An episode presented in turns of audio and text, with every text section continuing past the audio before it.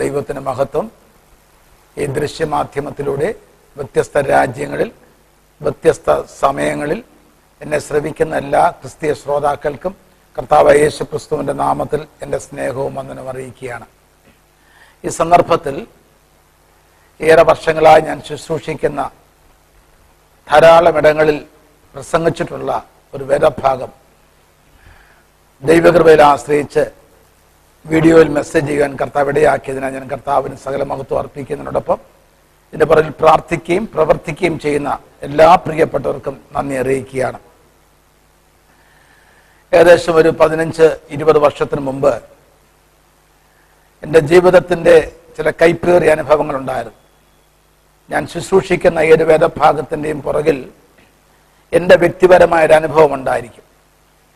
അങ്ങനെ ആ ദിവസങ്ങളിലൊക്കെ ഞാൻ ഒത്തിരി തകർച്ചയിലും വേദനയിലും കഷ്ടതയിലും ഒറ്റപ്പെടലിലും. എന്താണെന്നറിയത്തില്ല. ഞാൻ വല്ലാതെ എന്റെ കുടുംബം ഞങ്ങൾ വല്ലാതെ ഒലഞ്ഞുപോയ ഒരു സാഹചര്യം ഉണ്ടായിരുന്നു അത് ചില വർഷങ്ങൾ നീണ്ടു നിന്നു.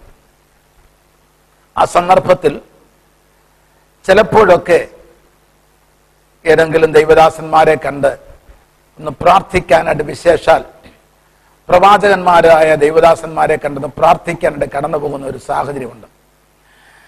അത് അങ്ങനെ ഇരിക്കുമ്പോൾ വളരെ പ്രാർത്ഥിച്ചതിന് ശേഷമാണ് കടന്നു പോകുന്നത്. അങ്ങനെ അവിടെ കടന്നു ചെല്ലുമ്പോൾ ഒരു ദൂത് കേൾക്കാൻ കഴിയും ഒരാശ്വാസം കേൾക്കാൻ കഴിയും ഒരു ആശ്വാസം അങ്ങനെ ഒരു താല്പര്യം കൊണ്ടാണ് കടന്നു പോകുന്നത്. അങ്ങനെയുള്ള സന്ദർഭങ്ങൾ അവിടെ ചെല്ലുമ്പോൾ ഞാൻ പോയിട്ടുള്ള ദൈവദാസന്മാരുടെ ഇടയിൽ നിന്നൊക്കെ ഒരു തൊണ്ണൂറ് ശതമാനത്തിന് മുകളിൽ അവർ പറയുന്ന ഒരു ദൂതുണ്ടായിരുന്നു. ഇവർ തമ്മിൽ പരസ്പര ബന്ധമൊന്നുമില്ലായിരുന്നു. എങ്കിലും അവർ പരസ്പരം ആലോചിക്കാതെ പോലും പരിശുദ്ധാത്മാവരിൽ കൂടെ പറയുന്ന ഒരവസ്ഥയുണ്ടായിരുന്നു. മകനെ നീ രണ്ട് ചുവട് മുമ്പോട്ട് വെക്കുമ്പോൾ നിന്നെ മൂന്ന് പുറകോട്ടടിക്കുന്ന ഒരു ശക്തിയുണ്ട്. ഞാനിത് നിങ്ങൾ കേൾക്കുമ്പോൾ ചിലപ്പോൾ ചിരിക്കുമായിരിക്കാം. ഞാനിത് ധാരാളം പ്രാവശ്യം കേട്ടു. ആവർത്തിച്ച് ആവർത്തിച്ച് കേട്ടു. രണ്ട് വെക്കുമ്പോൾ മൂന്ന് പുറകോട്ടടിക്കുക യഥാർത്ഥത്തിൽ എന്റെ അനുഭവം അത് തന്നെയായിരുന്നു. രണ്ട് സ്റ്റെപ്പ് മുമ്പോട്ട് വെച്ചാൽ അഥവാ രണ്ട് ദിവസം സന്തോഷമാണെങ്കിൽ മൂന്ന് ദിവസം മഹാ പ്രയാസത്തിലാകുന്ന സാഹചര്യം. അതുകൊണ്ട് അവസാനം ഒരു തീരുമാനമെടുത്തു. ഇനി രണ്ട് ചെവിട് മുമ്പോട്ട് വെച്ചെങ്കിലല്ല ഉള്ളൂ മൂന്ന് പുറകോട്ടടിക്കുന്നത്. അതുകൊണ്ട് ഇനി രണ്ട് ചെവിട് മുമ്പോട്ട് വെക്കുന്നില്ല. ഉള്ളതും കൊണ്ട് കഴിഞ്ഞുകൂടാം എന്ന് ചിന്തിച്ച് എല്ലാ പരിപാടികളും അവസാനം സുവിശേഷ പ്രവർത്തനത്തിന് എല്ലാ കാര്യങ്ങളും അവസാനിപ്പിച്ചതിന് ശേഷം ശാന്തമായിട്ട് ഒന്നും ചെയ്യാതെ കാരണം ഏതെങ്കിലും മീറ്റിങ്ങിൽ കടന്നു പോകുക എന്നുള്ളത് തന്നെ ആരും ദൈവദാസന്മാരുടെ നേരത്തെ പറയും ശുശ്രൂഷിപ്പിക്കരുത് എന്ന് പറഞ്ഞതിന് ശേഷമാണ് കടന്നു പോകുന്നത്. അങ്ങനെ എനിക്ക് വേദന കൊണ്ട് മനസ്സിങ്ങനെ പൊളയുന്നുണ്ട്. ആ സന്ദർഭത്തിൽ ദൈവാത്മാവ് ഒരു നിയോഗം എന്റെ ഹൃദയത്തിലേക്ക് തന്നു. പ്രതിയോഗി എന്ന് പറയുന്ന ഒരു വാക്ക് എന്റെ ഹൃദയത്തിൽ വല്ലാതെ മുഴങ്ങി. എനിക്ക് എന്റെ അറിവനുസരിച്ച് പ്രതിയോഗി എന്ന് പറയുമ്പോൾ പിശാജ് മാത്രമാണ് എന്നൊരു തോന്നലാണ് അതുവരെ എന്നെ ഭരിച്ചുകൊണ്ടിരുന്നത്. പക്ഷേ ആവർത്തിച്ച് ആവർത്തിച്ച് ആവർത്തിച്ച് പ്രതിയോഗി എന്ന് പറഞ്ഞൊരു സ്വരം എന്റെ ഹൃദയത്തിൽ വന്നു കഴിഞ്ഞപ്പോൾ വിശുദ്ധ വേദപുസ്തകത്തിൽ പ്രതിയോഗിയെ കുറിച്ച് എന്താണ് പറഞ്ഞിരിക്കുന്നതെന്ന് പഠിക്കുവാൻ എന്റെ മനസ്സ് വെമ്പൽ കൊണ്ടു. എനിക്ക് ലഭ്യമായ സാഹചര്യം വെച്ചുകൊണ്ട് ഞാൻ ആ വിഷയത്തെക്കുറിച്ച് ശാന്തമായിട്ട് പഠിക്കാൻ തുടങ്ങി. അതുവരെ എന്റെ ഹൃദയത്തിനകത്തുണ്ടായിരുന്ന വാക്യം എന്ന് പറഞ്ഞു കഴിഞ്ഞാൽ സർവസാധാരണമായി ദൈവജനത്തിന് വളരെ സുപരിചിതമായ ഒരു വാക്യമാണ്. ഒന്ന് പത്രോസിന് ലേഖനം അഞ്ചാം അധ്യായം അതിന്റെ എട്ടാമത്തെ വാക്യം. നിർമ്മതരായിരിപ്പീൻ ഉണർന്നിരിപ്പീൻ നിങ്ങളുടെ പ്രതിയോഗിയായ പിശാജ് അലറുന്ന സിംഹം എന്ന പോലെ എന്ന് പറയുന്നു. ആരെ വിഴുങ്ങേണ്ടു? അതുവരെയുള്ള എന്റെ ചിന്തയനുസരിച്ച് പ്രതിയോഗി പിശാജ് മാത്രമാണ് എന്നൊരു തോന്നലാണ് എന്നെ ഭരിച്ചത്. അതുകൊണ്ട് ഞാൻ സാധാരണഗതിയിൽ ആ ഒരു ചിന്ത മാത്രം എന്നെ ഭരിച്ചുകൊണ്ടിരുന്നു. ദൈവാത്മാവ് എന്നോട് ഇങ്ങനെ പറഞ്ഞു. ഒരു ചെറിയ വെളിപ്പാട് എന്നെ കാണിച്ചിട്ട് ഇങ്ങനെ പറഞ്ഞു. അതിന്റെ രക്തച്ചുരുക്കം ഞാൻ നിങ്ങളോട് പറയാം. പണ്ട് കാലത്ത് കേരളക്കരയിലെ ജനങ്ങൾക്ക് സാമ്പത്തികമായ ബുദ്ധിമുട്ട് വളരെയേറെ ഉണ്ടായിരുന്നു. ആധുനികമായ ചികിത്സാ സൗകര്യങ്ങൾ ഇത്രയും ലഭ്യമല്ലാതിരുന്ന ആ കാലഘട്ടത്തിൽ ജനങ്ങൾ സാധാരണഗതിയിൽ ഒരു അസുഖം പിടിച്ചാൽ രോഗം പിടിച്ചാൽ അവർ കടന്നു പോകുന്നത് ഇന്ന് ഗവൺമെന്റ് ഹോസ്പിറ്റൽ എന്ന് പറയുന്ന അന്ന് വിളിച്ചിരുന്ന ധർമാശുപത്രിയിലാണ്. ഈ ധർമാശുപത്രിയിൽ ഒരു വ്യക്തി പോയിട്ട് കടന്നു വന്നാൽ ആ വ്യക്തി ഹോസ്പിറ്റൽ ആ ഗവൺമെന്റ് ഹോസ്പിറ്റലാണ് പോയതെന്ന് തിരിച്ചറിയാൻ എളുപ്പ വഴിയുണ്ട് കാരണം ഇവരുടെ കൈവശം ഒരു കുപ്പി കാണും. ആ കുപ്പിക്കകത്തൊരു ചുമന്ന മരുന്ന് കാണും. ആ മരുന്നിനെ ആ മരുന്നിന്റെ പേരങ്ങനെ മിക്സർ എന്നാണ് വിളിക്കുക. അല്ലെ? എല്ലാം കൂടെ ചേർന്ന്. അതും ഇതും അതും ഇതും എല്ലാം കൂടെ ചേർന്ന് വെച്ച ഒരു മരുന്നാണ്.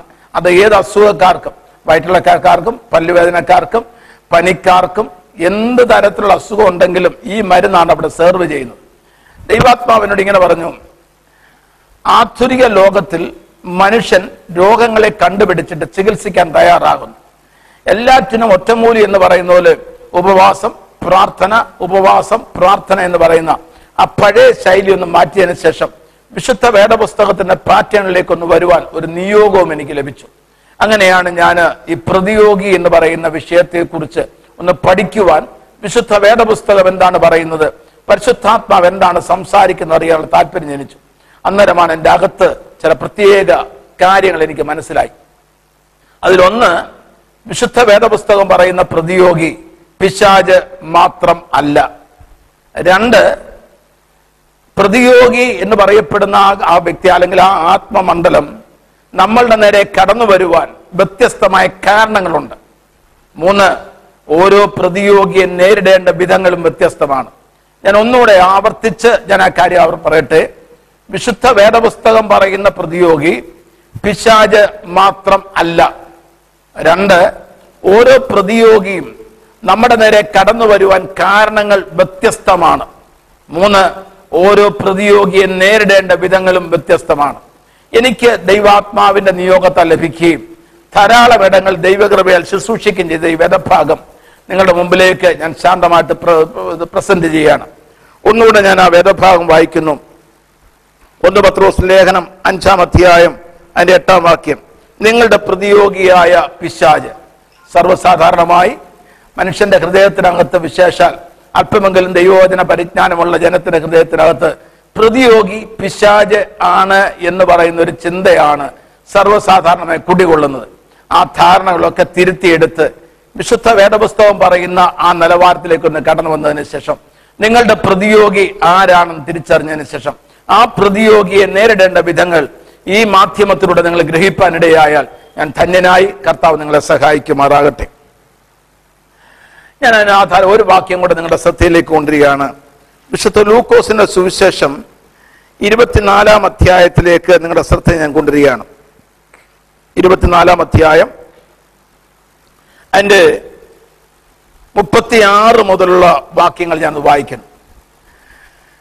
ഉയർത്തെഴുന്നേറ്റ യേശു ശിഷ്യന്മാർക്ക് പ്രത്യക്ഷനായതിനു ശേഷം സംസാരിക്കുന്ന കാര്യമാണ്. ഇങ്ങനെ അവർ സംസാരിച്ചുകൊണ്ടിരിക്കുമ്പോൾ അവൻ അവരുടെ നടുവിൽ നിന്നു യേശു അവരുടെ നടുവിൽ നിന്നു. നിങ്ങൾക്ക് സമാധാനം എന്ന് പറഞ്ഞു. അവർ ഞെട്ടി ഭയപ്പെട്ടു. ഒരു ഭൂതത്തെ കാണുന്നു എന്ന് അവർക്ക് തോന്നി. അഥവാ ഉയർത്തെഴുന്നേറ്റ് യേശുവിനെ കണ്ടപ്പോൾ ഒരു ഭൂതമാണ് എന്ന് ശിഷ്യന്മാർക്ക് തോന്നി. യേശു നാലായാമത്തിങ്കൽ കടൽമേൽ നടന്നു വരുമ്പോഴും ഇതേ ശിഷ്യന്മാർക്ക് തോന്നി യേശു ഭൂതമാണെന്ന്. അഥവാ അക്ഷരികമായി ഈ ഭൂമിയിൽ യേശു ജഡത്തിൽ ജീവിച്ച സന്ദർഭത്തിലും യേശുവിനെ ഭൂതമായിട്ട് കൂടെ നടന്ന ശിഷ്യന്മാർക്ക് തോന്നി ഉയർത്തെഴുന്നേറ്റ യേശുവിനെ കുറിച്ചും ഇതേ തോന്നൽ അവർക്കുണ്ടായി. അത് കഴിഞ്ഞപ്പോൾ മുപ്പത്തി എട്ടാം വാക്യം അവൻ അവരോട് നിങ്ങൾ കലങ്ങുന്നത് നിങ്ങളുടെ ഹൃദയത്തിൽ സംശയം പൊങ്ങുന്നത് എന്ത്? ഞാൻ തന്നെയാകുന്നു എന്ന് എന്റെ കയ്യും കാലും നോക്കി അറിവീൻ. യേശു തന്നെ തന്നെ തന്നെ വെളിപ്പെടുത്തുകയാണ്. മുപ്പത്തി ഒമ്പതാം വാക്യത്തിലാണ് പ്രസക്തമായ രണ്ടാം ഭാഗമുണ്ട് എന്നെ തൊട്ടു നോക്കുവിൻ എന്നിൽ കാണുന്നത് പോലെ ഭൂതത്തിന് മാംസവും അസ്ഥിയുമില്ല. യേശു തന്നെ പറയുകയാണ് ഭൂതത്തിന് മാംസവും അസ്ഥിയുമില്ല. ഞാൻ ചിലയിടങ്ങളിലൊക്കെ പ്രസംഗിക്കുമ്പോൾ ഇങ്ങനെ പറയാറുണ്ട് കേരളത്തിലെ ഭൂതത്തിന് പലപ്പോഴും മാംസവും അസ്ഥിയും ഉണ്ട്. അത് സർവസാധാരണമായി കണ്ടുവരുന്നൊരു പ്രവണതയാണ്. ചില സന്ദർഭങ്ങളിലൊക്കെ ചില ആശ- ആൾക്കാരൊക്കെ പറയും ഫസ്റ്റ് അത് ഭൂതമാണ് അത് ഭൂതമാണ് ആ വ്യക്തിയെക്കുറിച്ചാണ്. യേശു കർത്താവ് പറയാണ് അത് ഭൂതമാണോ ഇല്ലയോ എന്ന് തിരിച്ചറിയുന്നതിന് ഒരു വഴിയാണ് തൊട്ടു നോക്കുകയും അഥവാ ഞാനിപ്പോൾ ഒരു വ്യക്തിയുടെ ശരീരത്തിൽ ഇതുപോലെ തൊട്ടു നോക്കിക്കഴിഞ്ഞാൽ മാംസവും അസ്ഥിയും ഉണ്ടെങ്കിൽ ആ വ്യക്തി ഭൂതമല്ല. എന്നാൽ ചിലപ്പോൾ ആ വ്യക്തിയുടെ ഉള്ളിനകത്ത് ഭൂതം കയറിയിരിക്കാൻ സാധ്യതയുണ്ട്. അതിന് വേറൊരു വഴിയാ ഉള്ളത്. അല്ലാതെ നമ്മൾ പറയും സാധാരണഗതിയിലുള്ള ചിന്തയല്ല. അതുകൊണ്ട് മാംസവും അസ്ഥിയുമുള്ള ഒന്നും ഭൂതമല്ല. അതിനകത്ത് ഭൂതം കയറിയിരിക്കാൻ സാധ്യതയുണ്ട്. ഞാൻ നിങ്ങൾക്ക് ചെറിയൊരു ഒരു കാര്യം കൂടെ പറഞ്ഞ് മനസ്സിലാക്കി ആ ഭാഗത്തിന് വിടാൻ താല്പര്യപ്പെടുകയാണ്. ഒരു ഗ്ലാസ് വെള്ളം ഞാൻ എടുത്തു കുടിക്കാൻ എടുത്ത വെള്ളത്തിനകത്ത് ഏതെങ്കിലും കാരണവശാൽ അല്പം മാലിന്യം വീണു പോയാൽ ഞാൻ ആ ഗ്ലാസ്സിലെ വെള്ളം എടുത്ത് കളയും. ഒരിക്കലും ഞാൻ ആ ഗ്ലാസ്സോടുകൂടി എടുത്ത് കളയുകയില്ല. ആ ഗ്ലാസ്സിനെ ഞാൻ നന്നായിട്ട് മുറുകെ പിടിച്ചതിന് ശേഷം ആ ഗ്ലാസ്സിലെ വെള്ളത്തെ എടുത്ത് കളഞ്ഞിട്ട് ആ ഗ്ലാസ് നന്നായി കഴുകി എടുത്ത് ഞാൻ വീണ്ടും അതിനകത്ത് ജലം നിറച്ച് ഞാൻ ആവശ്യമുള്ളതുപോലെ പാനം ചെയ്യും. ഇതുപോലെ തന്നെ നിങ്ങൾക്ക് വിരോധമായി ഏതെങ്കിലും വ്യക്തിയുടെ ഉള്ളിലിരുന്നു കൊണ്ട് പിശാജ് പ്രവർത്തിക്കുന്നുണ്ട് ദുർഭൂതങ്ങൾ പ്രവർത്തിക്കുന്നുണ്ടെങ്കിൽ ആ വ്യക്തിയെ നിങ്ങൾ ആത്മാവിൽ മുറുകെ പിടിക്കണം. മുറുകെ പിടിച്ചുകൊണ്ട് യേശുക്രിസ്തുവിന്റെ നാമത്തിൽ ആ വ്യക്തിയുടെ ഉള്ളിലുള്ള പിശാജ് വെളിയിൽ പോകാൻ പറഞ്ഞാൽ അതിനുവേണ്ടി നിങ്ങൾ ഉപവസിക്കുകയും പ്രാർത്ഥിക്കുകയും ദൈവസേന ജാഗരിക്കുകയും ചെയ്തുകൊണ്ട് ആ അധികാരം പ്രാപിച്ചുകൊണ്ട് ആ അഭിഷേകം പ്രാപിച്ചുകൊണ്ട് പറയാൻ നിങ്ങൾ തയ്യാറായാൽ ഞാൻ വിശ്വസിക്കുന്നു ആ വ്യക്തിയുടെ ഉള്ളിലുള്ള ഭൂതം വെളിയിൽ പോകും. ആ വ്യക്തി വൃത്തിയായി തീരും ക്ലീൻ ആയി തീരും ആ വ്യക്തി ഞാൻ വിശ്വസിക്കുന്നു നിങ്ങളോടൊപ്പം കർത്താവിനെ ആരാധിപ്പാൻ നിങ്ങളോടൊപ്പം മുടങ്കാലും മടക്കും എന്ന് ഞാൻ വിശ്വസിക്കുന്നു. ഇത് നിങ്ങൾക്കൊരു ആലോചനയായി തീരുവാൻ കർത്താവ് സഹായിക്കുമാറാകട്ടെ. തിരിച്ച് ഈ വാക്യത്തിന്റെ വിഷയത്തിലേക്ക് തന്നെ തിരിച്ച് കടന്നു വരാൻ താല്പര്യപ്പെടുന്നു. പ്രതിയോഗി എന്ന് പറയുന്ന വാക്ക്. വേദവിശുദ്ധ വേദപുസ്തകത്തിൽ പഴയ നിയമത്തിലും പുതിയ നിയമത്തിലും ഒരുപോലെ ഈ വാക്ക് ഉപയോഗിച്ചിട്ടുണ്ട്. ഞാൻ ഒന്ന് രണ്ട് ഭാഗങ്ങൾ നിങ്ങളുടെ ശ്രദ്ധയിലേക്ക് കൊണ്ടുവരാൻ താല്പര്യപ്പെടുകയാണ്. സ്തോത്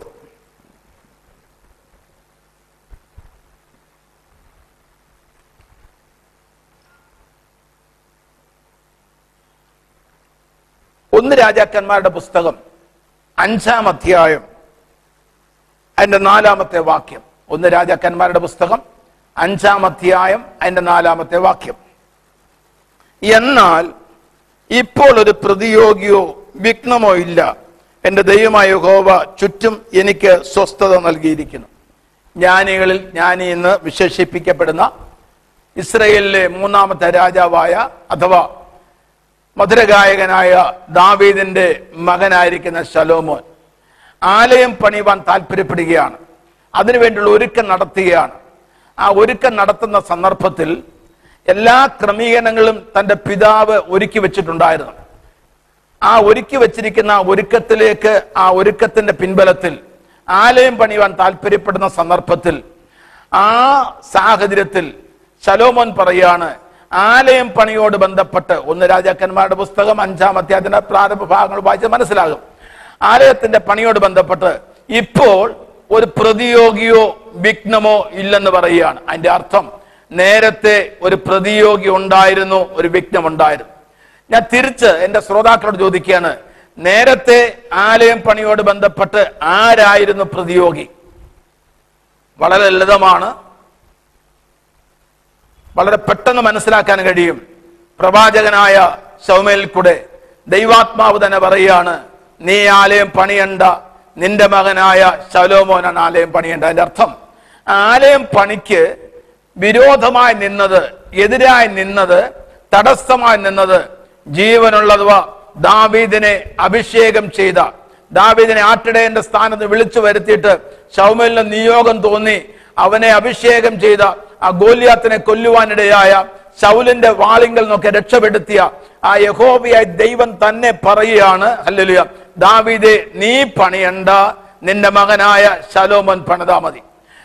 നമ്മൾ മനസ്സിലാക്കണം എല്ലാ സാഹചര്യങ്ങളും ഭൗതികരമായ നിലവാരത്തിൽ എല്ലാ സന്ദർഭങ്ങളും സാഹചര്യങ്ങളും അനുകൂലമാണെങ്കിലും ചില സന്ദർഭങ്ങളിൽ ചില സാഹചര്യത്തിൽ ദൈവാത്മാവ് തന്നെ നമ്മളെ ചില കാര്യങ്ങൾ വിനിയോ തടസ്സപ്പെടുത്താറുണ്ട്. പൗലോസിനോട് ബന്ധപ്പെട്ട് പറയുന്നുണ്ട് ദൈവാത്മാവ് തന്നെ പോകരുത് എന്ന് പറയുന്ന സാഹചര്യമുണ്ട്. അങ്ങനെയെങ്കിൽ ഇന്ന് പകൽക്കാലം ഈ സന്ദർഭത്തിൽ നിങ്ങൾ ശ്രമിക്കണം മനസ്സിലാക്കണം. നിങ്ങളുടെ ജീവിതത്തിൽ ആരാണ്? ശലോമൻ പറയാണ് ഇപ്പോൾ ഒരു പ്രതിയോഗിയും വിഘ്നവുമില്ല. അതിന്റെ അർത്ഥം നേരത്തെ പ്രതിയോഗിയായിട്ട് ജീവനുള്ള ദൈവം തന്നെ പ്രത്യക്ഷപ്പെട്ടിരുന്നു. നിങ്ങൾക്കത് കുറച്ചുകൂടെ മനസ്സിലാക്കുവാൻ ഗ്രഹിക്കുവാൻ എന്റെ വേദഭാഗം നിങ്ങളുടെ ശ്രദ്ധയെ കൊണ്ടുവരികയാണ്. സംഖ്യ പുസ്തകം ഇരുപത്തിരണ്ടാം അധ്യായം അതിന്റെ ഇരുപത്തിരണ്ടാമത്തെ വാക്യത്തിലേക്ക് നിങ്ങളുടെ ശ്രദ്ധയെ കൊണ്ടുവന്നാൽ നമുക്ക് സംഖ്യ പുസ്തകം ഇരുപത്തിരണ്ടാം അധ്യായം അതിന്റെ ഇരുപത്തിരണ്ടാം വാക്യം. അവൻ പോകുന്നത് കൊണ്ട് ദൈവത്തിന്റെ കോപം ജ്വലിച്ചു. യഹോവയുടെ ദൂതൻ വഴിയിൽ അവന് പ്രതിയോഗിയായി നിന്നു. ഇവിടെ ബിലയാം എന്ന് പറഞ്ഞ പ്രവാചകൻ അവൻ ദൈവത്തോട് രണ്ടാമത് ആലോചന ചോദിച്ചിട്ട് അഥവാ ആദ്യം ദൈവാത്മാവിനോട് പറഞ്ഞു പോകരുത് എന്ന് പറഞ്ഞു. അതിനുശേഷം രണ്ടാമത് അവൻ ദൈവത്തോട് പിന്നെയും ആലോചന ചോദിച്ചപ്പോൾ പൊയ്ക്കോ ഞാൻ പറയുന്നതല്ലാതെ മറ്റൊരു കാര്യം പറയരുതെന്ന് ദൈവാത്മാവിനോട് സംസാരിക്കുകയാണ്. അങ്ങനെ അവൻ പോകാൻ താല്പര്യപ്പെട്ടു അവനെ കുറിച്ച് പുതിയ നിയമം പറയുന്നത് കൂലി കൊതിച്ചിട്ട് പ്രവചിച്ച പ്രവാചകൻ എന്നൊക്കെ പറയുന്നുണ്ട് ഹല്ലേലൂയ. അതിന്റെ അർത്ഥം എന്ന് പറഞ്ഞാൽ ദൈവഹിതമല്ല പിന്നെയോ അവന്റെ ഉള്ളിനകത്ത് അതുപോലെ ലഭിക്കുന്ന ചില നന്മയെ കുറിച്ചാണ് അവന്റെ ആഗ്രഹം. പ്രവാചകനാണെങ്കിലും ഭൗതികത്തെ നോക്കിയിട്ട് ദൈവത്തിന്റെ സന്നിധിയിലേക്ക് രണ്ടാമത് പിന്നെയും പ്രാർത്ഥിച്ച് ദൈവഹിതമാക്കുന്ന ഒരു പ്രവണത. ഇങ്ങനെ വിലയം പോകുന്ന കണ്ടിട്ട് ദൈവത്തിന്റെ കോപം ജ്വലിച്ചു. യഹോവയുടെ ദൂതൻ വഴിയിൽ അവന് പ്രതിയോഗിയായി നിൽക്കുകയാണ്. അങ്ങനെയെങ്കിൽ എന്റെ ശ്രോതാക്കളായി പ്രിയപ്പെട്ടവര് വളരെ നന്നായി മനസ്സിലാക്കണം.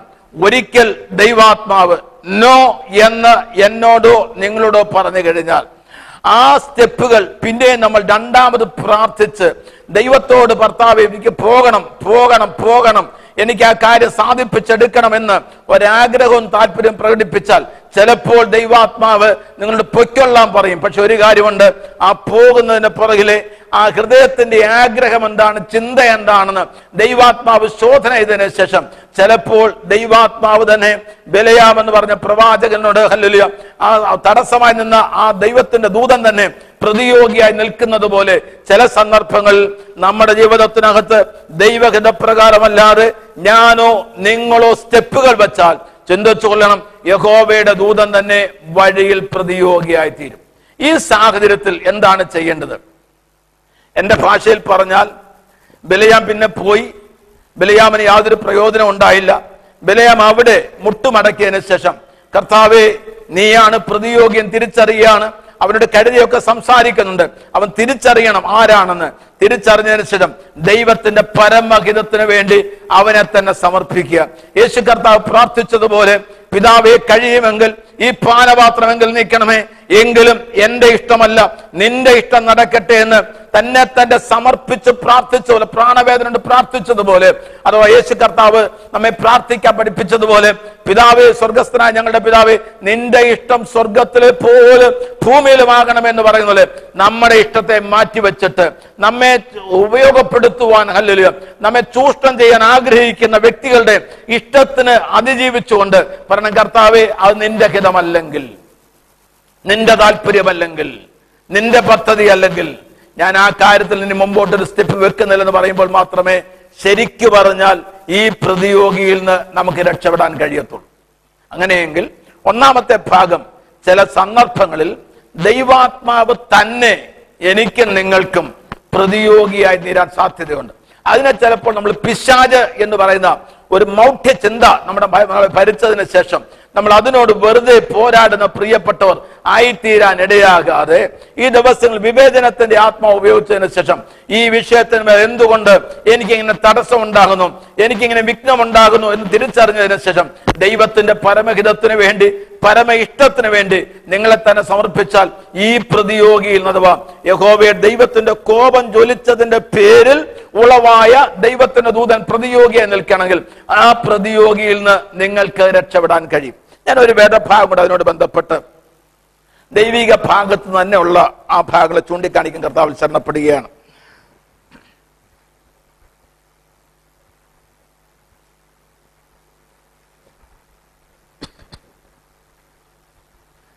ഒന്ന് ശോമലിന്റെ പുസ്തകം രണ്ടാം അധ്യായം അതിന്റെ മുപ്പത്തിരണ്ട് വാക്യങ്ങൾ. ഒന്ന് ശോമേൽ രണ്ടിന്റെ മുപ്പത്തിരണ്ട്.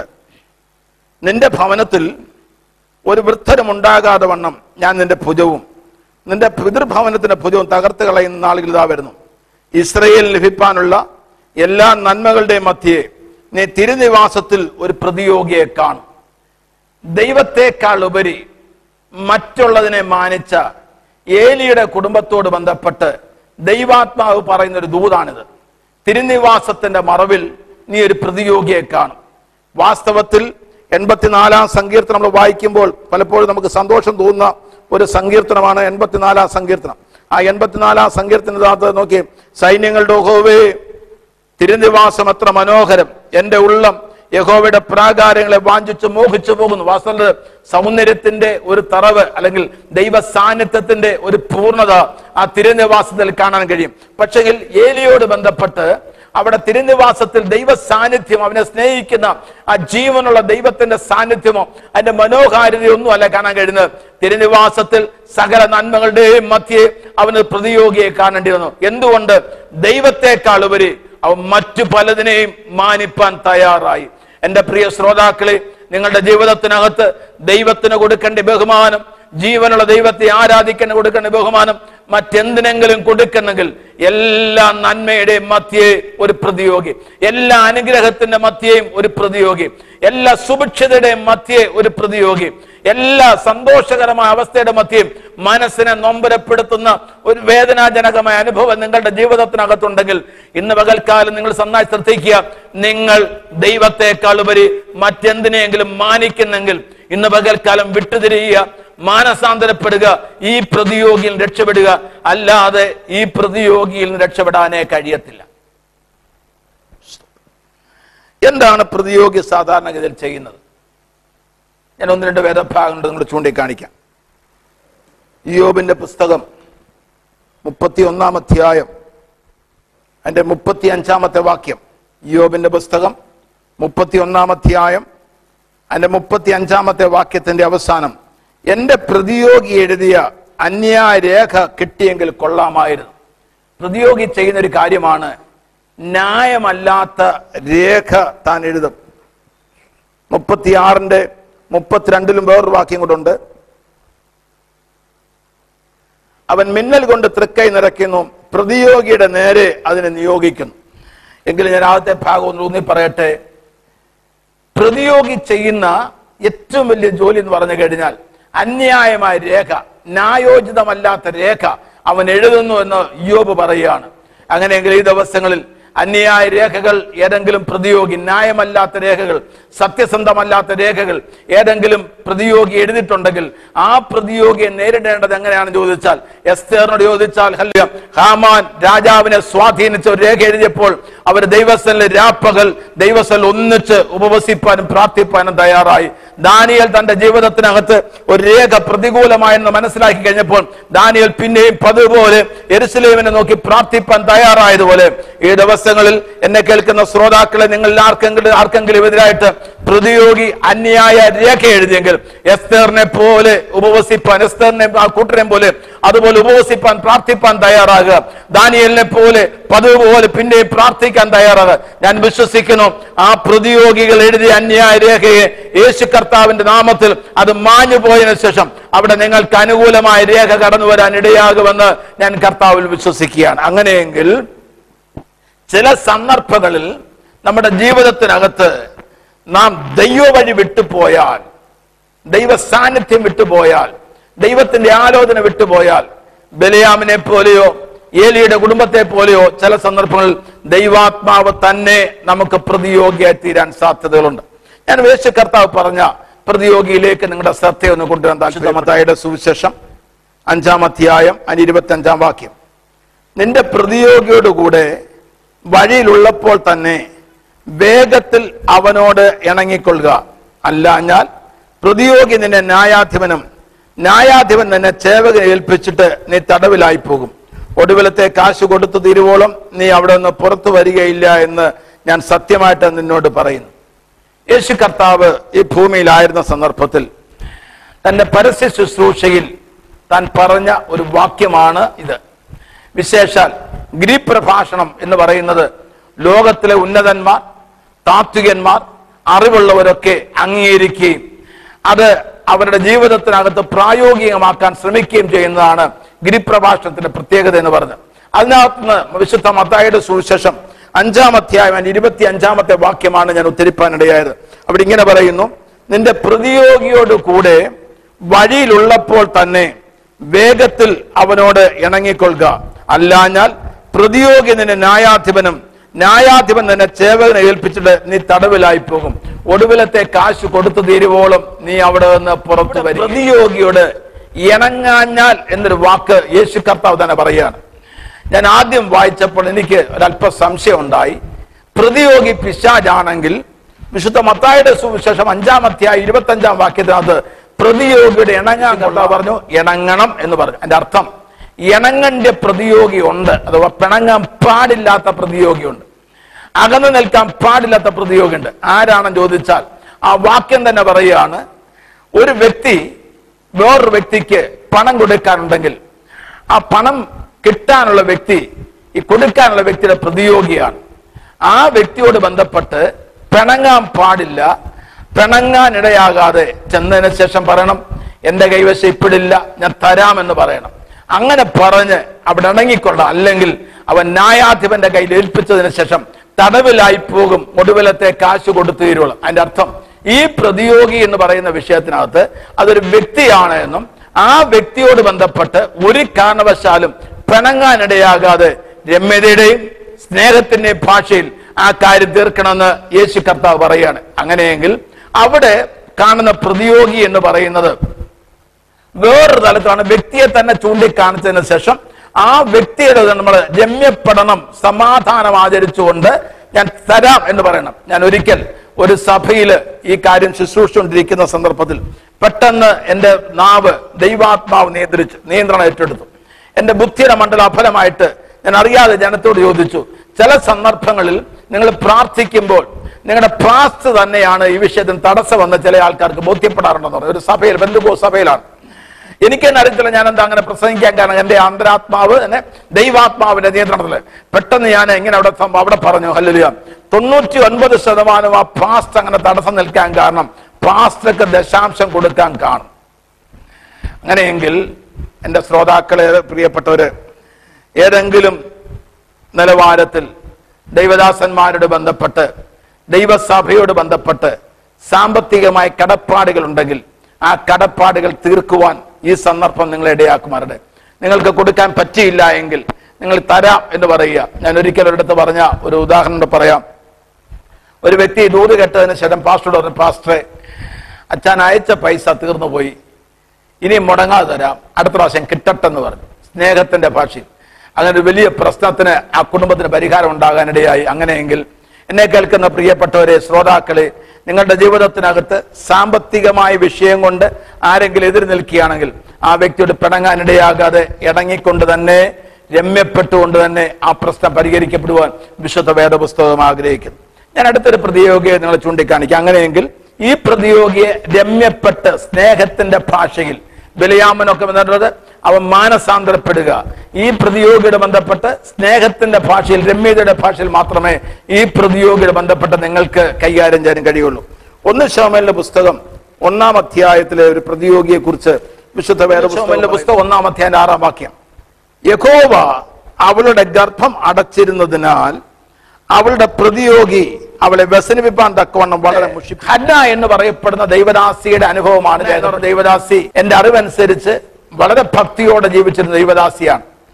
പക്ഷേ തന്റെ ജീവിതത്തിനകത്ത് ഒരു കുഞ്ഞില്ല. തന്റെ ഉദരത്തിൽ വളർന്ന ഒരു കുഞ്ഞില്ല. അത് കണ്ടതിന് ശേഷം മനസ്സിലാക്കിയതിന് ശേഷം പെനിന്ന എന്ന് പറയുന്ന പ്രതിയോഗി ആണ്ട് തോറും ഒരു കാര്യം ചെയ്തുകൊണ്ടിരിക്കുക ഇവിടെ വല്ലാതെ വേദനിപ്പിച്ചുകൊണ്ടിരിക്കുക വിശേഷാൽ ആലയത്തിലേക്ക് പോകുന്ന സന്ദർഭത്തിൽ ഞാൻ ചിലപ്പോൾ ഇങ്ങനെ ചിന്തിക്കാറുള്ളത് നീ ആലയത്തിലേക്ക് പോയിട്ട് എന്താ പ്രയോജനം? നിനക്കൊരു തലമുറയില്ലല്ലോ തലമുറയില്ലല്ലോ തലമുറയില്ലല്ലോ എന്ന് വല്ലാതെ ഈ പ്രതിയോഗി വേദനിപ്പിച്ചുകൊണ്ടിരിക്കുകയാണ്. ഈ പ്രതിയോഗിയുടെ ബന്ധപ്പെട്ട ആറാം വാക്യത്തിൽ ഇങ്ങനെ കാണുകയാണ് യഹോവ അവളുടെ ഗർഭം അടച്ചിരുന്നതിനാൽ. ചില സന്ദർഭങ്ങളിൽ ദൈവാത്മാവ് തന്നെ നമ്മുടെ ചില വാതിലുകൾ വഴികളും അടയ്ക്കപ്പെടാൻ സാധ്യതയുണ്ട്. ഈ അടയ്ക്കപ്പെട്ടതിന്റെ പേരിൽ നമുക്ക് നേരെ ചില പ്രതിയോഗികൾ എഴുന്നേൽക്കുകയും ചെയ്യും.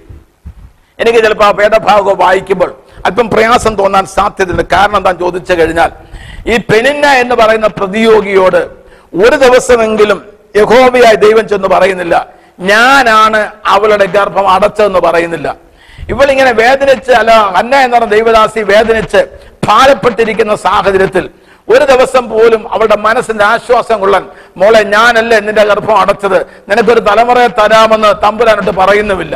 അങ്ങനെയെങ്കിൽ ചില സന്ദർഭങ്ങളിൽ ദൈവാത്മാവ് തന്നെ ചില സന്ദർഭങ്ങളിൽ നമ്മുടെ വഴികളും വാതിലും അടച്ചു കളയും. അടച്ചു കളഞ്ഞതിന് ശേഷം അതിന്റെ പേര് ചില കുത്തുവാക്കുകൾ വേദനിപ്പിക്കുന്ന ചില വാക്കുകൾ മുറിപ്പെടുത്തുന്ന ചില വാക്കുകൾ നൊമ്പരപ്പെടുത്തുന്ന ചില വാക്കുകൾ. കുറെ താഴോട്ട് വേദഭാഗം വായിക്കുമ്പോൾ അവൾ പട്ടിണി കിടക്കേണ്ട സാഹചര്യം സമർത്ഥിയുടെ മധ്യം പട്ടിണി കിടക്കേണ്ട ഒരു സാഹചര്യത്തിലേക്ക് എത്തുകയാണ്. എതിരാളിയോട് ദൈവാത്മാവ് ഒന്നും പറയാതിരിക്കുന്ന സാഹചര്യമുണ്ട്. നിങ്ങൾ ഒരു കാര്യം മനസ്സിലാക്കണം. ഇനി ഇങ്ങനെ അന്ന പറയുകയാണ് യഹോവയാണ് എന്റെ ഗർഭം അടച്ചത് എന്ന് പറഞ്ഞു കഴിഞ്ഞാൽ പെനിനെ അത് അംഗീകരിക്കാൻ പോകുന്നില്ല. ഹല്ലുല അങ്ങനെയെങ്കിൽ ഈ പെനിന്ന എന്ന് പറഞ്ഞ പ്രതിയോഗിയുടെ വായടയണമെങ്കിൽ അവളുടെ കുത്തുവാക്ക് അവസാനിക്കണമെങ്കിൽ ഹന്നയുടെ ഉദരത്തിൽ വളർന്ന ഒരു കുഞ്ഞിനെ അന്ന കയ്യിലേന്താതെ ഒരു കാരണവശാലും ഈ പ്രതിയോഗിയുടെ വായടയത്തില്ല അതിനെന്താ ചെയ്യേണ്ടത് ചോദിച്ചു കഴിഞ്ഞാൽ ദൈവത്തോട് എത്ര പ്രാർത്ഥന കഴിച്ചിട്ട് എല്ലാ വർഷവും പ്രാർത്ഥന കഴിച്ചിട്ടും ഹന്നയുടെ ജീവിതത്തിനകത്ത് ആ കാര്യം തുറന്നു കിട്ടുന്നില്ല. അവസാനം കാണുന്ന ചോദിച്ചു കഴിഞ്ഞാൽ അവൾ എന്റെ പത്താം വാക്യത്തിലേക്ക് കടന്നു വരുമ്പോൾ നോക്കും അവൾ മനോവ്യസനത്തോട് ഒന്ന് ശോമലിന്റെ പുസ്തകം ഒന്നാമത്തെ പത്താം വാക്യം അവൾ മനോവ്യസനത്തോട് ഒരു യഹോവയുടെ പ്രാർത്ഥന കഴിച്ചു വളരെ കരഞ്ഞു. അവൾ ഒരു നേർച്ച നടന്നു. സൈന്യങ്ങളുടെ യഹോവേ അടിയന്റെ സങ്കടം നോക്കി അടിയനെ ഓർക്കുകയും അടിയനെ മറക്കാതെ ഒരു പുരുഷ സന്താനത്തെ നൽകുകയും ചെയ്താൽ അടിയനൻ അവനെ അവന്റെ ജീവപര്യന്തം യഹോവയ്ക്ക് കൊടുക്കും. അവന്റെ തലയിൽ ചൗരക്കുത്തി തൊടുകയും ഇല്ല അവളൊരു നേർച്ച നേരുകയാണ് ഒരു ഉടമ്പടി ചെയ്യുകയാണ്. കർത്താവ് എന്നെ സഹായിച്ചാൽ ഈ വിഷയത്തിനകത്തൊരു പരിഹാരം എനിക്ക് തന്നാൽ ഈ കുത്തുവാക്കിൽ നിന്ന് എന്നെ രക്ഷിച്ചാൽ ഞാൻ നിനക്ക് ആ സന്തതിയെ തരും. കഴിഞ്ഞൊരു ദിവസം ഒരു ദൈവദാസൻ തന്റെ മെസ്സേജിനകത്ത് ഇപ്രകാരം പറയാനിടയായി. എന്തുകൊണ്ട് ഹന്നയുടെ ഗർഭം തമ്പുരാൻ അടച്ചു? ദൈവത്തിന് വലിയൊരു ആവശ്യമുണ്ട്. അതിന് കാരണം കണ്ണ് മങ്ങിപ്പോയ ഏലിയുടെ സ്ഥാനത്ത് കണ്ണ് തുറന്നൊരു ജാഗരിക്കുന്ന ഒരു ശൗമേലിനെ ആലയത്തിൽ ആവശ്യമുണ്ടായിരുന്നു. സ്വാഭാവികമായ നിലവാരത്തിൽ ഹന്നയ്ക്ക് ഒരു കുഞ്ഞിനെ കൊടുത്താൽ അതിനെ അവൾ ആലയത്തിൽ കൊടുക്കാൻ സാധ്യതയില്ല എന്ന് മനസ്സിലാക്കിയിട്ട് ദൈവം തമ്പുരം വഴിയടച്ച് അതിന്റെ അർത്ഥം ചില സന്ദർഭങ്ങളിൽ ദൈവത്തിന്റെ ആവശ്യവും നമ്മുടെ ആവശ്യവും കൂടെ കൂട്ടിമുട്ടണം. ഒന്നുകൂടെ പറയട്ടെ? ദൈവത്തിനൊരു ആവശ്യമുണ്ട് ആലയത്തിൽ ഒരു സൗമേൽ ബാലനെ. ഹല്ലേലൂയ. നമുക്കൊരാവശ്യമുണ്ട് നമ്മുടെ പ്രതിയോഗിയുടെ വായടപ്പിക്കാൻ ഒരു ആവശ്യമുണ്ട്. അങ്ങനെയെങ്കിൽ എന്റെ ശ്രോതാക്കളെ പ്രിയപ്പെട്ടവര് നിങ്ങളും ദൈവത്തോട് ഹന്ന ചെയ്തുപോലെ ഒരു ഉടമ്പടി ചെയ്ത് ദൈവമേ എന്നെ സഹായിച്ചാൽ എന്നോട് കരുണ കാണിച്ചാൽ എന്നോട് മനസ്സലിഞ്ഞാൽ ഈ നിന്നയുടെ മധ്യേ ഈ അവമാനത്തിന്റെ മധ്യേ നിനക്ക് മാത്രമേ ഇത് തുറക്കാൻ കഴിയത്തുള്ളൂ. വെളിപ്പാട് പുസ്തകം ഇപ്രകാരം പറയുന്നുണ്ട് പറയുന്നുണ്ട്. ദാവിദിന്റെ താക്കോൽ കയ്യിലുള്ളതും പറയാണ് അവൻ അടച്ചാൽ ആർക്കും തുറപ്പാൻ കഴിയത്തില്ല. എന്നാൽ അവൻ തുറന്നാൽ ആർക്കും അടയ്ക്കാനും കഴിയത്തില്ലെന്ന് പറയുമ്പോൾ അടച്ചവനെ കൊണ്ട് തന്നെ തുറപ്പിക്കാൻ അല്ലല്ലോ. എന്റെ ഭാഷ എന്റെ അനുഭവത്തിൽ പറയട്ടെ ദൈവത്തോട് ചില ഉടമ്പടികൾ കർത്താവേ എന്നെ സഹായിച്ചാൽ എന്നോട് മനസ്സലിഞ്ഞാൽ എന്റെ ഇന്നേക്ക് ഒരു പരിഹാരം തന്നാൽ ഞാൻ ഇന്നതുപോലെ നിനക്ക് വേണ്ടി ചെയ്തുകൊള്ളാം കർത്താവേ. ഞാൻ ചെല്ലോട് സുവിശേഷം പറഞ്ഞുകൊള്ളാം ഞാൻ സ്നാനപ്പെട്ടുകൊള്ളാം കർത്താവേ ഹെല്ലിൽ ഞാൻ യേശുവിനെ കർത്താവിന്റെ രക്ഷിതാവെ സ്വീകരിച്ചുകൊള്ളാം ആരാധനയ്ക്ക് എന്നെ താല്പര്യപ്പെട്ടുകൊള്ളാം മറ്റുള്ളവരെ ആരാധനയിലേക്ക് നടത്തിക്കൊള്ളാം. സുവിശേഷം അറിയിക്കാനായിട്ട് കർത്താവ് എന്നെ കൊണ്ടാകുന്നുള്ള ചെലവ് ചെയ്യാം. ഞാൻ തന്നെ കടന്നു വയ്ക്കൊള്ളാമെന്ന് നിങ്ങൾ ഉടമ്പിടി ചെയ്യൂ. ഞാൻ വിശ്വസിക്കുന്നു ഈ വചനം നിങ്ങളുടെ ജീവിതത്തിനകത്ത് അനുഭവഭേദ്യമാകുവാൻ. അന്നയുടെ ജീവിതത്തിൽ പിന്നെ അന്നയുടെ മുഖം വാടാതെ ഇടയാ ഇടയാകാതെ ആ പ്രതിയോഗിയുടെ മുമ്പിൽ തന്റെ ഇടത്തോടും നിലനിൽപ്പ് ത- തലയുയർത്തി പിടിച്ച് നിൽപ്പാൻ. ഇടയാക്കിയ ഹന്നയുടെ ദൈവം ഈ സന്ദർഭത്തിൽ നിങ്ങളുടെ ജീവിതത്തിലും പ്രവർത്തിപ്പാൻ കർത്താവ് സഹായിക്കുമാറാകട്ടെ. അടുത്തൊരു പ്രതിയോഗി വളരെ ഗൗരവമായി നമ്മൾ ചിന്തിക്കേണ്ടതാണ്.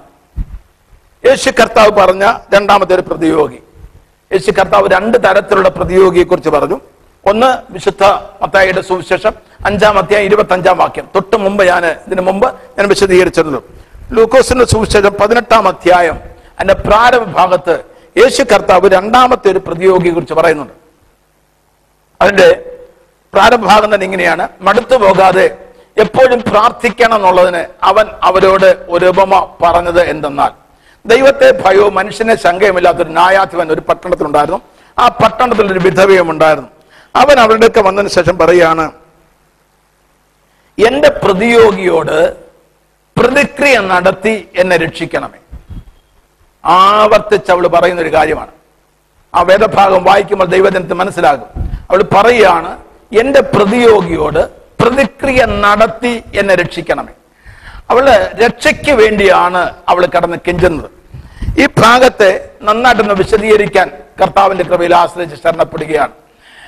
ചില സന്ദർഭങ്ങളിലൊക്കെ നമ്മുടെ ജീവിതത്തിനകത്ത് മന്ത്രവാദവും ആഭിചാരകരമായ ദോഷകരമായ പ്രവൃത്തികൾ മുഖാന്തരം ഭാരപ്പെടാറുണ്ട് ദൈവജനം. എത്ര പ്രാർത്ഥിച്ചിട്ടും മറുപടി ലഭിക്കാത്ത ചില സാഹചര്യമുണ്ട് ഇവിടെ തന്നെ തുടക്കത്തിൽ പറയാണ് മടുത്തു പോകാതെ എപ്പോഴും പ്രാർത്ഥിക്കണമെന്നുള്ളതിന് എപ്പോഴും പ്രാർത്ഥിക്കണം. പ്രാർത്ഥിക്കുമ്പോൾ തന്നെ മടുപ്പൻ വിശ്വാസത്തോടെ പ്രാർത്ഥിക്കണം എന്ന് പറയുന്നുണ്ട്. അപ്പോൾ തന്നെ പറയണം മടുത്തു പോകാതെ എപ്പോഴും പ്രാർത്ഥിക്കണം എന്ന് പറഞ്ഞാൽ ചില കാര്യങ്ങളെ ഊന്നി പറയേണ്ടതിന് വേണ്ടി യേശു കർത്താവ് അവിടെ ഗൗരവമായിട്ട് പറഞ്ഞൊരു കാര്യമാണ്.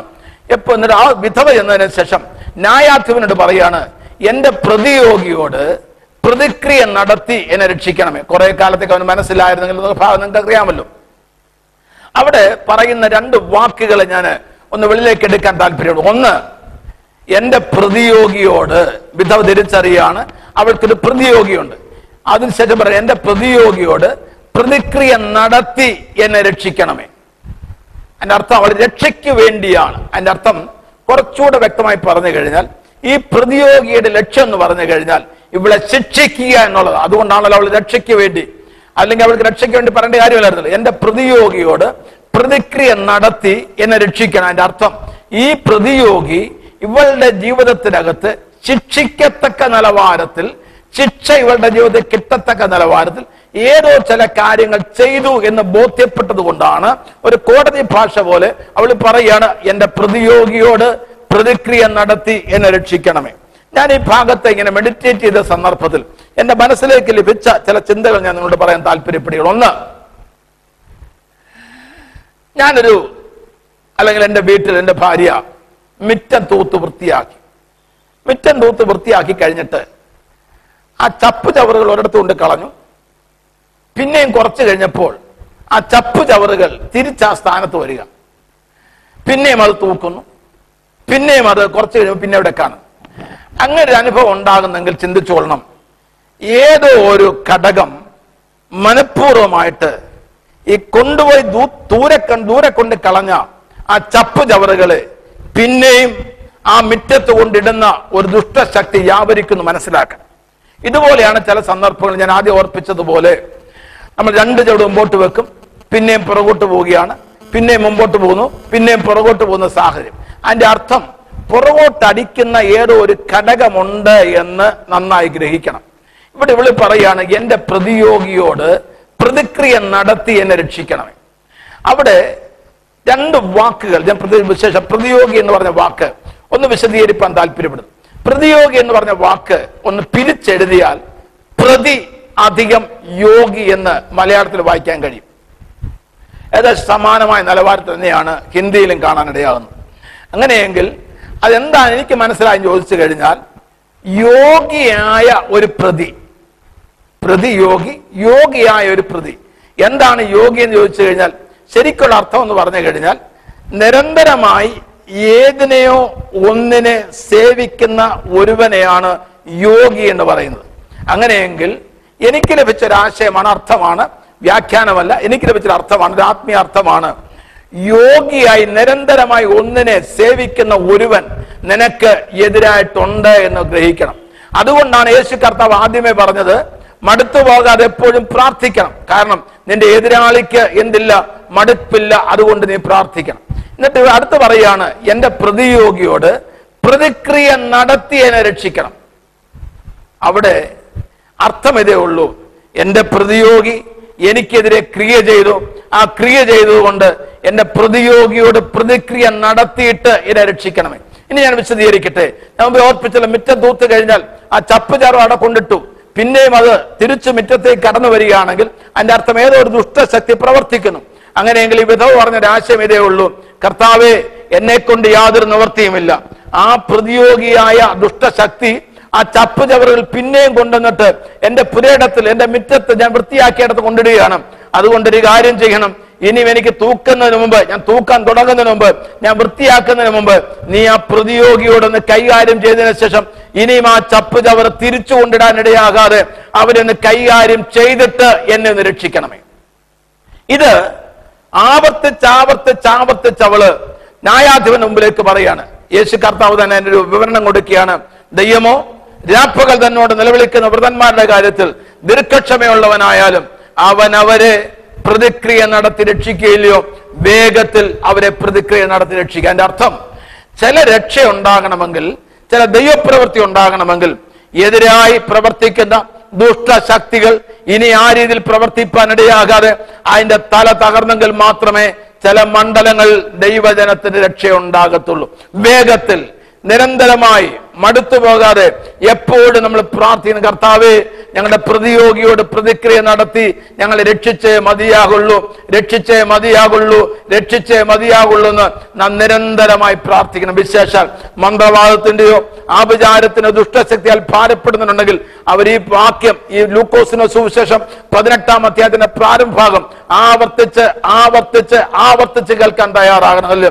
അവർ ധ്യാനിക്കാൻ തയ്യാറാണ് ആ വിധവയെ പോലെ ദൈവത്തോട് പറയണം ദൈവമേ ഞങ്ങളുടെ പ്രതിയോഗികളോട് പ്രതിക്രിയ നടത്തി തന്നെ ഞങ്ങളെ രക്ഷിക്കണമെന്ന് പറഞ്ഞാൽ ഒരു ദിവസം അവൻ അതിനു വേണ്ടി തയ്യാറാകും. അവിടെ പറയാൻ ദൈവമോ രാപ്പകൽ തന്നോട് നിലവിളിക്കുന്ന വ്രതന്മാരുടെ കാര്യത്തിൽ ദീർഘക്ഷമയുള്ളവനായാലും അവൻ അവരെ പ്രതിക്രിയ നടത്തി രക്ഷിക്കുന്ന രാവും പകലും നിലവിളിക്കാൻ തയ്യാറാകണം. നിലവിട്ട് വിളിക്കാൻ തയ്യാറാണ്. റോഡിൽ ഒരു വ്യക്തിക്ക് ആ സമയത്ത് അപകടം ഉണ്ടായി കഴിഞ്ഞാൽ ആ വ്യക്തി നിലവിളിക്കും. എപ്പോൾ വരെ നിലവിളിക്കും അറിയാമോ? ഒന്നുകിൽ ആ വ്യക്തിക്ക് മതിയായ സംരക്ഷണം ലഭിക്കുന്നതുവരെ. അതല്ല എന്നുണ്ടെങ്കിൽ ആ വ്യക്തിയുടെ ജീവൻ ശരീരത്തിന് വിട്ടുപോകുന്നവരെ ആ വ്യക്തി നിലവിളിച്ചുകൊണ്ടിരിക്കുക അങ്ങനെയെങ്കിൽ ഈ ദിവസങ്ങളിൽ പറ കർത്താവേ നിലവിട്ടുകൊണ്ട് പറ കർത്താവേ അല്ലല്ലോ മതി മറന്നുകൊണ്ട് പറ എന്റെ കർത്താവേ ഞങ്ങളുടെ പ്രതിയോഗിയോട് പ്രതിക്രിയ നടത്തി ഞങ്ങളെ രക്ഷിച്ചേ മതിയാവുള്ളൂ. വ്യക്തിപരമായി കുടുംബപരമായി സഭയായി ഈ ദിവസങ്ങൾ നമ്മുടെ രാജ്യത്തിന്റെ ഒക്കെ മണ്ഡലങ്ങളിൽ കർത്താവ് അപ്രകാരം പ്രവർത്തി ഈ ദിവസങ്ങൾ ആ അനുഭവം കർത്താവിന്റെ പ്രതിയോഗിയുള്ള പ്രതിക്രിയ കണ്ട് സന്തോഷിപ്പാൻ കർത്താവ് ഇടയാക്കട്ടെ. സങ്കീർത്തനത്തിൽ പ്രകാരം പറയുന്നുണ്ട് നീതിമാൻ തന്റെ പ്രതിക്രിയ കണ്ട് സന്തോഷിപ്പാൻ ഇടയാം. നീ നീതിമാനാണോ? നിനക്ക് ആ വിഷയത്തിന്മേൽ നീതിയുണ്ടോ? തീർച്ചയായിട്ടും വിശുദ്ധ വേദപുസ്തകം സ്പഷ്ടമായി പറയുന്നു നീതിമാൻ പ്രതിക്രിയ കണ്ട് ആനന്ദിപ്പാനിടയാകും അങ്ങനെയെങ്കിൽ ഈ ദൂത് കേൾക്കുമ്പോൾ നിങ്ങളുടെ അകത്തേക്ക് ഒരു പ്രചോദനം ഉണ്ടാകട്ടെ. എന്റെ ദൈവം ഈ ദിവസങ്ങൾ എനിക്ക് വേണ്ടി പ്രതിക്രിയ നടത്തി ഞങ്ങളെ രക്ഷിക്കും ഞങ്ങളെ രക്ഷിക്കും. അത് കണ്ട് ആനന്ദിപ്പാൻ ഞങ്ങളെ സഹായിക്കും. ഇനി നോക്കൂ പത്രോസ് ലേഖനത്തിലേക്ക് ആദ്യം വായിച്ച വേദഭാഗത്തിലേക്ക് തന്നെ കടന്നു വരാൻ താല്പര്യപ്പെടുന്നു. ഒന്ന് പത്രോസ് ലേഖനം നിങ്ങളുടെ പ്രതിയോഗിയായ പിശാജ്. അലർന്ന സിംഹം എന്ന പോലെ ആരെ വിഴുങ്ങേണ്ടു എന്ന് പറഞ്ഞു കഴിഞ്ഞാൽ അവന്റെ സ്വഭാവമാണ് വിഴുങ്ങുക അകത്താക്കുക. അവൻ മാത്രം വെളിയിൽ മറ്റൊന്നും വെളിയിൽ കാണാനിടയില്ല. യാക്കോപ്പ സ്ഥലം പറയാണ് ദൈവത്തിന് കീഴടങ്ങി വീൻ പിശാദിനോട് എതിർത്തേൽപ്പീൻ എന്നാൽ അവൻ നിങ്ങളെ വിട്ട് ഓടിപ്പോകും. ഈ ദിവസങ്ങളിൽ ഈ പ്രതിയോഗിയെ നേരിടുവാൻ പരിശുദ്ധാത്മാവ് നിങ്ങളെ സഹായിക്കട്ടെ. നിങ്ങൾക്കെതിരെയുള്ള പ്രതിയോഗി ആരാണ് എന്ന് തിരിച്ചറിയാനിടയാകണം. അല്ലെങ്കിൽ ദാവീദിനെ പോലെയോ അല്ലെങ്കിൽ അല്ലുലിയ ബലിയാമിനെ പോലെയോ അതല്ല എങ്കിൽ ഏലിയുടെ കുടുംബത്തെ പോലെയോ ദൈവാത്മാവ് ഒരിക്കലും നമുക്ക് പ്രതിയോഗിയായി നിൽപ്പാനിടയാകരുത്. ദൈവത്തിന്റെ സമയത്ത് വരെ കാത്തിരിക്കാൻ തയ്യാറണം. ദൈവത്തെ മാനിക്കാൻ തയ്യാറാകണം. ദൈവമുഖം അന്വേഷിക്കാൻ ഇടയാകണം. ദൈവത്തിന്റെ ഹിതം തിരിച്ചറിയാൻ ഇടയാകണം. അങ്ങനെയാണ് ശലോമോന് ആ കാര്യം പൂർത്തീകരിപ്പാൻ ഇടയായത് അങ്ങനെ തിരിച്ചറിയാനിടയാകുമാറാകട്ടെ. ഒരു കാരണവശാലും നമ്മുടെ ജീവിതം വഴിതെറ്റിപ്പോകാനിടയാകാതെ. ഹല്ലിൽ രമ്യപ്പെടേണ്ടവരോട് രമ്യപ്പെടുവാൻ എതിർക്കേണ്ടവരോട് എതിർക്കുവാൻ കർത്താവ് സഹായിക്കട്ടെ. പെണ്ണിനെയോട് സംസാരിപ്പാനിടയാകാതെ ദൈവമുഖത്തേക്ക് നോക്കി ഉടമ്പടി പാലിച്ചെടുത്ത് ഹല്ലിൽ അങ്ങനെ ഹന്നയുടെ മുഖം പിന്നെ വാടിയില്ലെന്ന് പറയുമ്പോൾ അന്നയ്ക്ക് നേരെ ഉദരത്തിൽ വളർന്ന ഷൗമേൽ ബാലന്റെ കയ്യിലെത്താൻ ഇടയായതുപോലെ നിങ്ങളുടെ ജീവിതത്തിലും ചില പെണ്ണിനമാരുടെ വാക്ക് വായ അടയ്ക്കുവാൻ കർത്താവ് നിങ്ങളെ സഹായിക്കുമാറാകട്ടെ. രാപ്പകൽ നിലവിളിച്ചുകൊണ്ട് പ്രതിയോഗികളുടെ പ്രതിക്രിയ നടത്തി ഹല്ലിൽ തങ്ങളെ രക്ഷിക്കുന്ന ജീവനുള്ള ദൈവത്തിന്റെ സാന്നിധ്യം എല്ലാ മണ്ഡലം അനുഭവിച്ചറിയാൻ പരിശുദ്ധാത്മാവ് നിങ്ങളെ സഹായിക്കട്ടെ. ഈ വചനങ്ങളാൽ കർത്താവ് നിങ്ങളെ